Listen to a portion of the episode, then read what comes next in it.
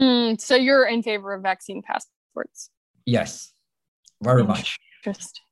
Interesting. I don't think it'll catch on in the US, but we could debate the merits.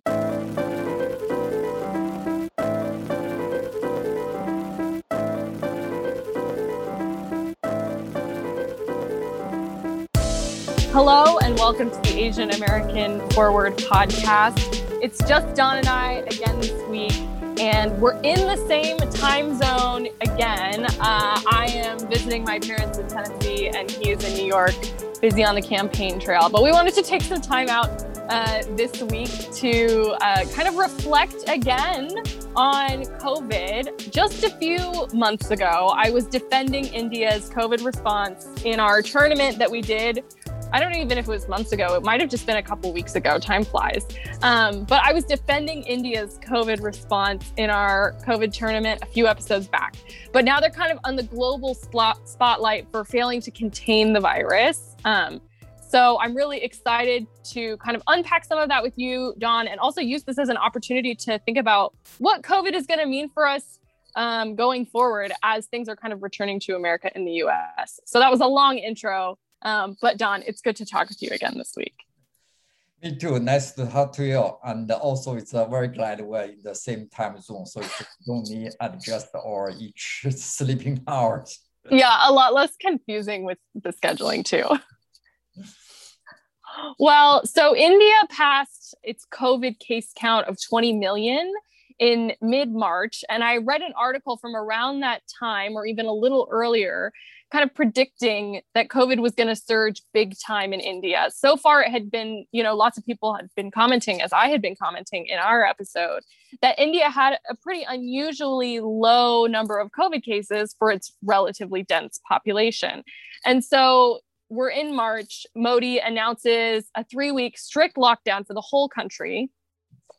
Um, you know, as soon as the pandemic started, and they were aggressive early on. However, they've struggled with testing. So what can we learn from kind of this dramatic change in India from a country that was kind of, you know, handling COVID relatively well to a, a, place that's now where we're all looking to sort of how we were looking at Wuhan in, you know, February and India or not India, Italy a little after that.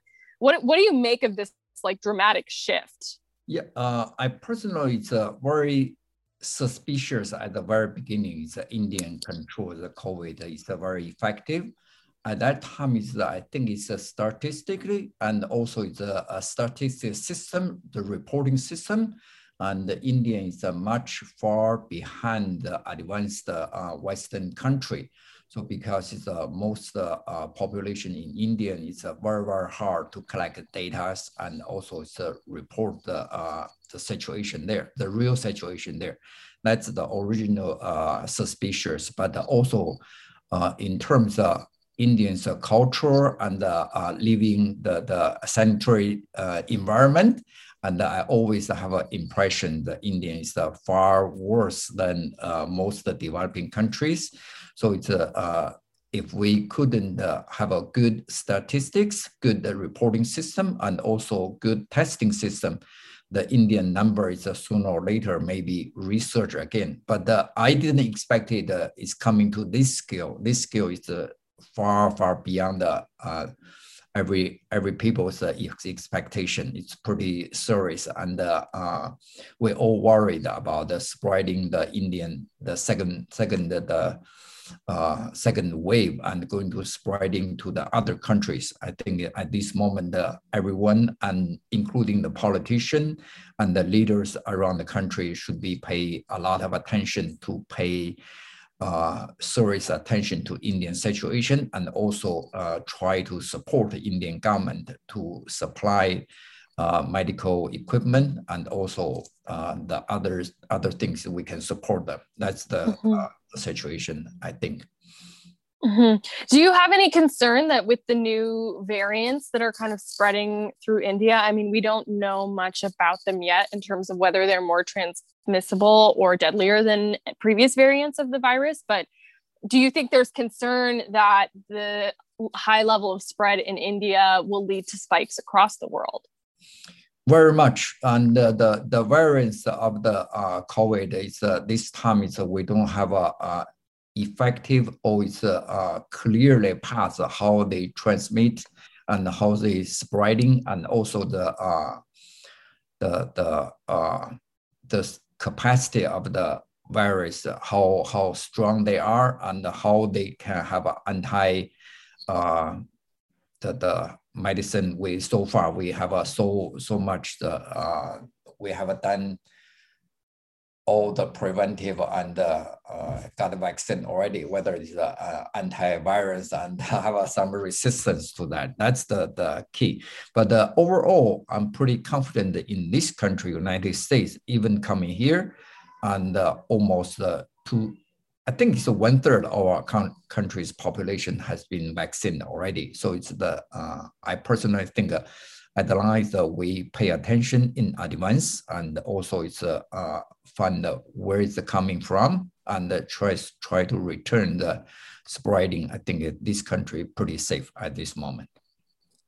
Yeah, I mean, I, I love that you brought up the point about vaccine because I think India is kind of a really interesting entry point into talking about the global vaccine uh, supply just in general. So part you know, it's kind of a two part issue in India. One part of the issue being um, that they there is an India um, com- Indian company. I want to say it's the Serum Institute that I may be wrong, um, but they um, were one of the largest ma- vaccine manufacturers who's been shipping doses of the AstraZeneca um, virus uh, you know to both to indian um, citizens and to people across the world. On top of this, there have been issues at AstraZeneca plants in Europe and um, also the UK and Canada um, that has seen delays in vaccine delivery, not only in India, but across the world. And so I'm wondering um, if you kind of could relate that to American vaccine and vaccination efforts. Like, how should we be coordinating globally um, about making sure not only that in our individual countries we're containing the virus, excuse me, containing the virus and um, you know getting populations vaccinated, but how can we collaborate with other countries, or how do you see that happening? Yeah, I think this kind of a, a pandemic and this time COVID is uh, really show the international, uh, all the countries should be working together. And especially, you know, the uh, last week, uh, Joe Biden has been pushed forward to have a patent, just release the patent to all the manufacturer to get them to have a generic vaccine. And I think, I personally think that's the, the first step to help other country, especially poor country, they cannot afford uh, the, the either Johnson Johnson or whatever the vaccine we have. So it's the, if we can uh, develop a non-patent uh, vaccine, and I think it's going to help uh, to solve the human suffering and uh, much, much quicker and effective whether it's a long-term, it's a patent system, is going to help other drug company, or it's a help the uh, R&D for the uh, new drugs. And that's the, another issue. I think it's a top one priority to save people's life. This is the uh, number one priority, regardless uh, the future, the law, or the innovation protection. Mm-hmm. So to get a little bit more specific about it, um, there is in the US a fair amount of vaccine hesitancy. We're kind of getting through the original rush of lots of people going for the vaccine. Um, you know, in late February, early March, when I first started looking into getting my own shot in California, I was told that there were no appoint- appointments in my county and I couldn't get a hold of one. But I was hearing just last week that Marin County has a surplus um, so that's another Bay Area county, north of San Francisco. They have a surplus of vaccines, um, and people either aren't coming in for their second shot or we're running through the number of people who are interested in getting vaccinated. So, is it time for the U.S. government to start, you know, moving some of these surplus vaccine supplies abroad? Uh, I personally think it is time. It's the as long as we have a supply, we need to send uh, the vaccine to the other country to help the, the, the other countries' people, especially uh, for the to the Indian country, to the Indian people, and also it's the other. Uh, there's several countries now is have a signs like uh, Brazil and the several other countries that have some troubles. So it's a it's time for us to help them. Help them is help us. That's the my basic philosophy. Some people may not be happy, but I personally strong believe this is a time is the American uh, American should uh, lend a hand to help others. Mm-hmm. And you've been vaccinated, right? Yes. Yeah. So my other question, I mean, this is kind of turning away from India a little bit, but like I'm curious about how people in your circles are talking about vaccination. You know, I'm fairly young and most of my friends were excited to get the vaccine, but I've had quite a few, even um, you know, I have a twin brother, so members of my own family who have been pretty uh, suspicious, particularly of the mRNA technology that's used in both the Pfizer and Moderna vaccines. So I'm curious about, like, in your personal life, are is most everyone vaccinated, or are people still demonstrating some of that vaccine hesitancy? It's a depend. Uh, so far, it's that I have a two uh, friend circle. One is in the New York City. One is back to the Bay Areas. It's the Bay Areas. The people, uh, most people they vaccinated already, but uh, most uh, Trump supporters or Republican and conservative, they don't believe government and they insist uh, the virus have some trouble or it's a long-term negative effect. They insist uh, they don't want to do the vaccine. That's the very, very small part of uh, my friend circle. But mm-hmm. New York City, uh, people here is more progressive and they mm-hmm.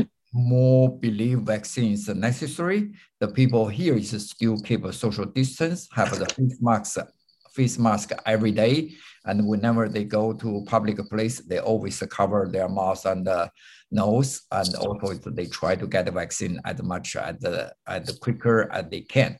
That's the so far the two different front circle. Here is that they take a vaccine and uh, COVID very very serious.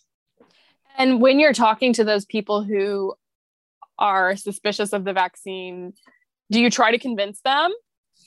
It's very get hard. the shot it's very very hard it's that i i do try it but even i just uh, start talking they immediately shut me up see this is a conspiracy it's a government uh-huh. conspiracy and not good for for them for their children so they just try the uh, the different uh, thinking and logic but for the young people even the parent they refuse to have a vaccine but uh, most children and their children, like teenagers, uh, uh, 20 years to 30 years, they all go to the vaccine. Mm. So, how do you think the government can kind of tackle this issue of vaccine hesitancy, I or should we just let it let it be? No, I personally think is so. Uh, if one person didn't do the vaccine, that's the going to cause some uh, risk. So it's the uh, of course this is a free country.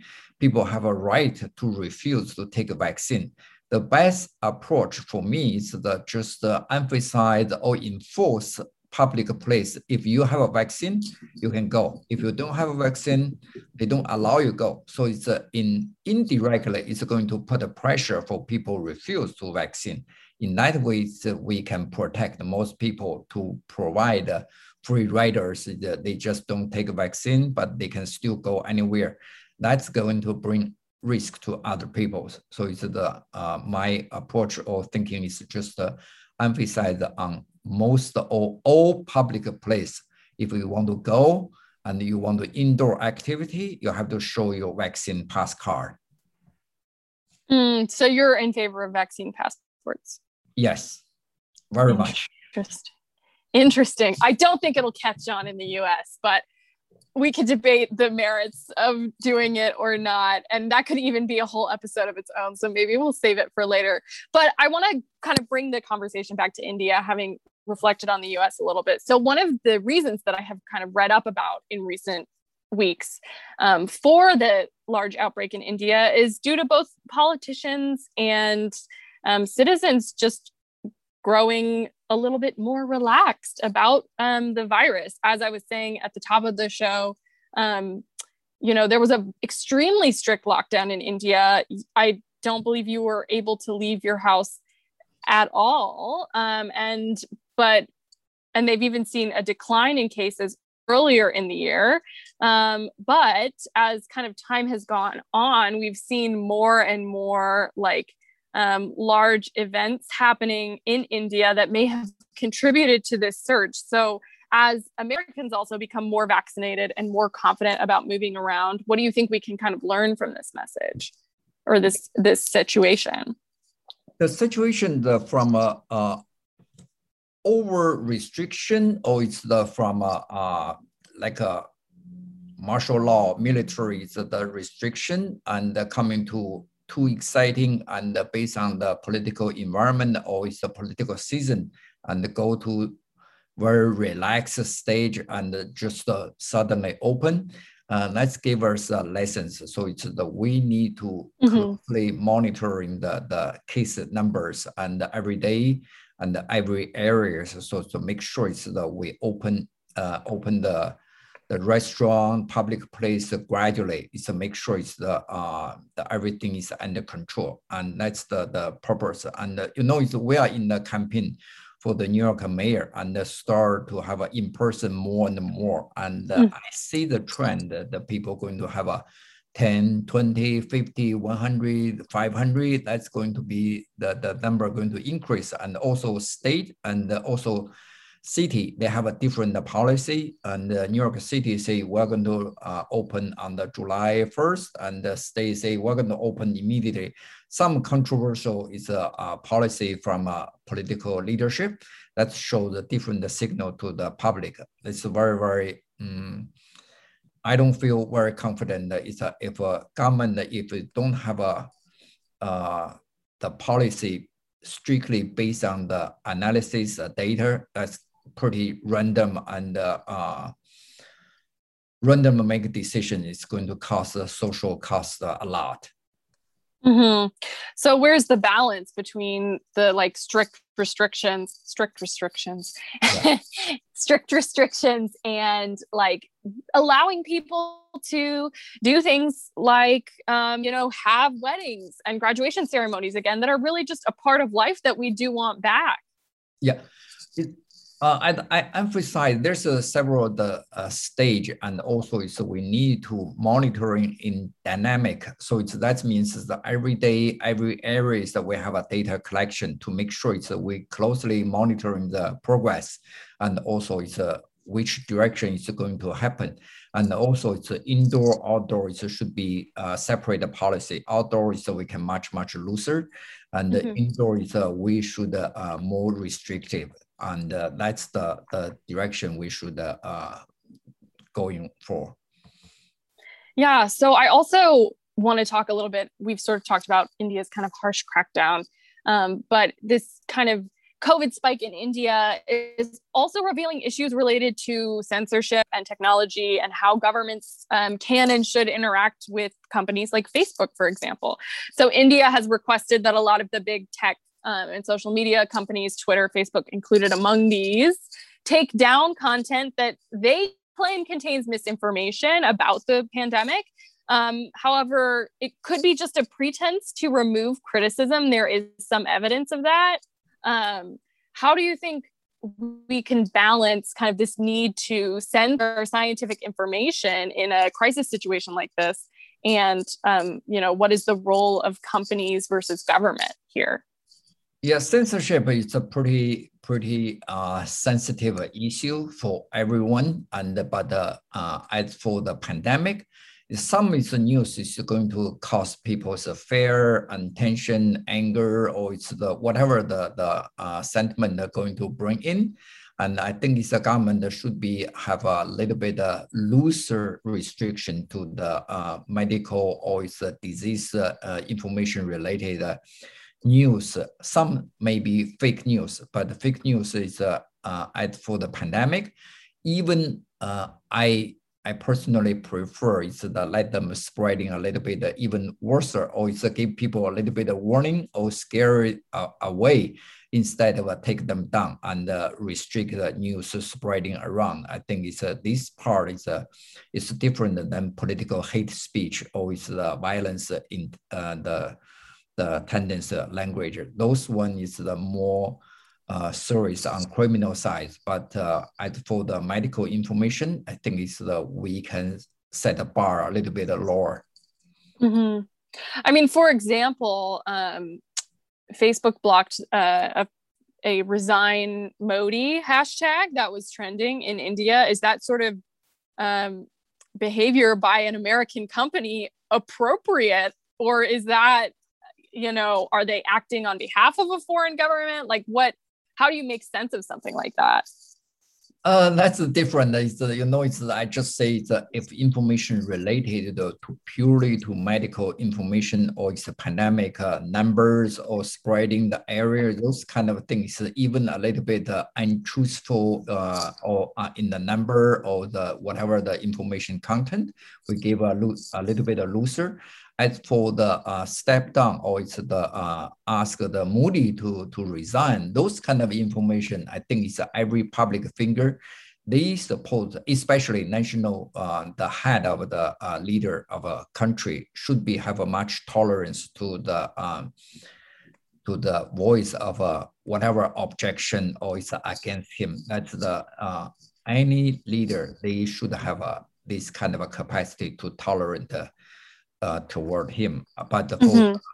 somehow toward to the local or it's a little bit uh, and the regular normal people, these kind of uh, uh things, uh, maybe uh, we should have a different rule or it's criteria to evaluate, especially for the Facebook or Google. Those companies, they base here, they are not not very familiar with the Indian politics. Generally, right. They shouldn't step in to interrupt those kind of a message. Mm-hmm. Well, we could do a whole episode, honestly, about are you Facebook Supreme Court that they recently launched. Have you? Do you know about this? We know we we're going to put this one on the next episode or several several issues. Yeah, we should put a pin in that because we haven't talked about it before um yeah because we could definitely talk about what kind of role i mean facebook has played for example in myanmar and whether it's appropriate for an american company to have that kind of influence in foreign politics but that's completely a little bit beside the point um, today. Um, so bringing it you know back to covid back to india obviously this is affecting modi you know per- perceptions of modi's leadership pretty negatively. I mean he already had somewhat of a mixed record i think as a leader um, but I want to kind of get into the political nitty gritty about how crisis politics have affected not only India, but countries across the world. I mean, what can this teach us about um, how politicians handle crisis, crises in general? Um, you know, you can think about how Trump handled the, the pandemic versus the Biden administration, or um, kind of Netanyahu has also gotten a lot of criticism in Israel. On the other hand, We've seen uh, people like Angela Merkel, Jacinda Ardern in New Zealand, and um, the Prime Minister of Ireland, whose name I feel like I'm going to butcher, so I may not say it, have, have been kind of lauded for their approach. So, um, kind of what lessons have you taken about political leadership from these types of crises? Yeah, I think it's uh, uh every single politician's uh, the criteria to measure their leadership is how they dealing with a crisis and the emergency, always the uh, sudden happened, the, the, the emergency, those kind of situation like a tornado, it's a flooding, it's an earthquake. Those yeah, if you think about like the Bush, admi- yeah, the Bush administration and, and Katrina, yeah, yeah, yeah. Katrina and 9/11 too, yeah, yeah, yeah, that's every every event is going to be the trigger of uh, testing the politicians their uh, judgment and their reaction uh, capacity and how they uh, allocate resources to response to the emergency. And uh, I personally think it's uh, every politician in their mind, there's always consistent have a the ruler in their heart to measure which one is a calculated risk, which way they can go to win more votes and uh, win the, the people's trust, and also it's how effectively they can solve the problem. And I think it's uh, at this moment, uh, uh, Modi has demonstrated he failed to respond to the Indian nation nationwide uh, COVID second second wave. So I don't know it's whether it's too late to adjust the policy, but uh, there's always time time always always have a window to uh, and uh, experience from other countries he can learn from and also ask for help to support and help Indian people to uh, get over this second wave crisis. Yeah, I think it's also interesting to see, um, you know, how leaders have either benefited or, oh, yeah. um, you know, the opposite of benefited, you know, suffered losses yeah. as a result of the pandemic. I think you could definitely debate whether or not Joe Biden would have won without COVID, uh, which is also, again, probably another uh, topic for another episode. But um, this has also happened in other places. The the Irish Prime Minister I was mentioning wasn't super popular prior to COVID and has become more humanized as a result of that. Um, also in South Korea, President Moon Jae-in um, was sort of you know not doing so great. Economic growth is low. His diplomacy with North Korea had stalled and but now his party has won a general election and it's clearly connected to how he handled the pandemic um, so i'm wondering as you also think about um, campaigning and are getting close to um, the uh, sort of closer and closer to the election date um, with andrew he hasn't ever led so he hasn't maybe necessarily had a crisis moment of the magnitude of 9-11 or um, the coronavirus. But what do you think about in terms of the campaign as those crisis moments, or where are those opportunities for um, him to really show his stuff as a politician? Yeah, I think it is a, you raise a very interesting point of the uh, politician handle the emergency, whether they take advantage to to popular their name or it's the make a more influence, draw the attention of media and also it's whether they are suffering the, from the, the uh, their way to dealing with uh, uh, either pandemic or any other uh, crisis. In my mind, is the uh, Andrew is pretty good on this part. It's I just make an example. Yesterday, there's a shooting happened in the Times Square, and there's a random shooting, and uh, three or four people has been shot and got hurt. No other candidate and uh, uh, immediately just standing up and accept Andrew and coming out this morning at 10 o'clock in the Times Square at the same shooting place, immediately call is a press conference and lay out entire the police reform and also a law enforcement reform plan. That's the very, very in timing.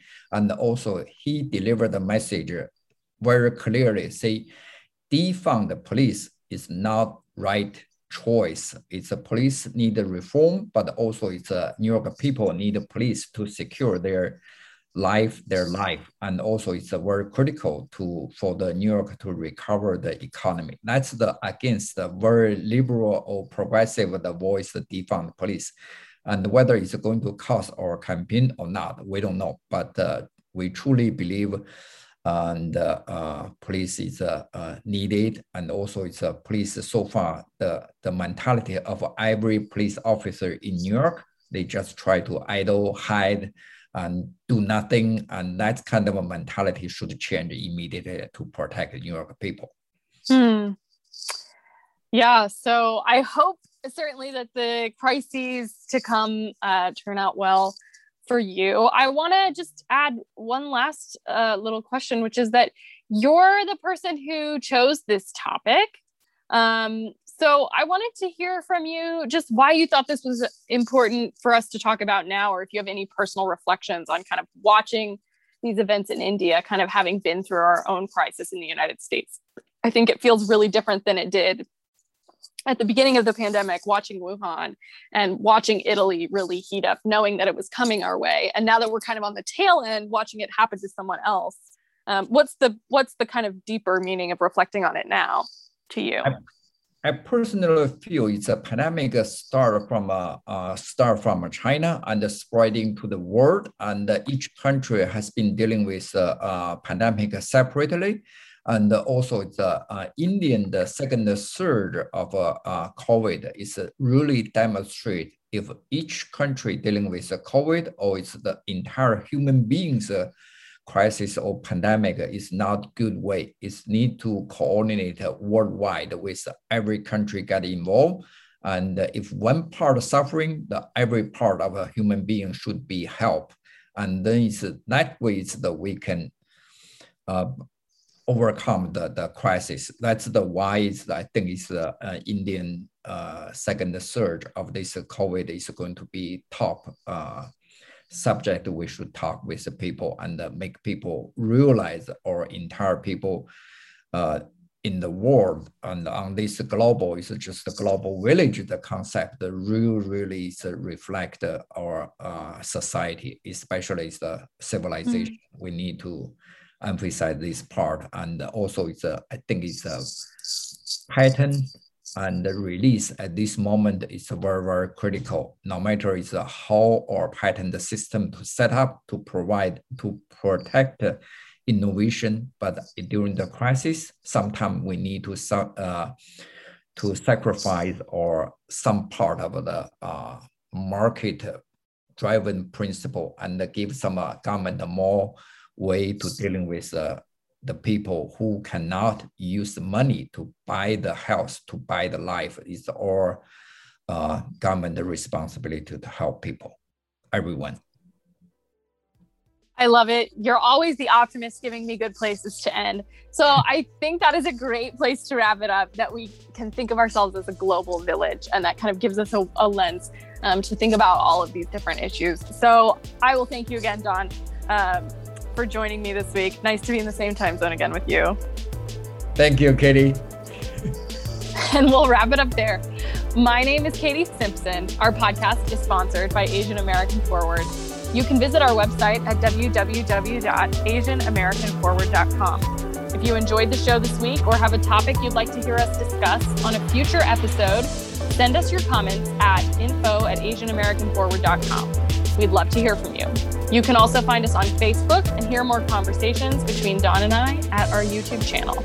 If you're a fan of the show, leave us a review in the Apple Podcast Store or tell someone about us. It really helps people find the show. Thanks for listening, and we'll see you again next week. Thank week. You. Thank you, Katie. Thank you, everyone.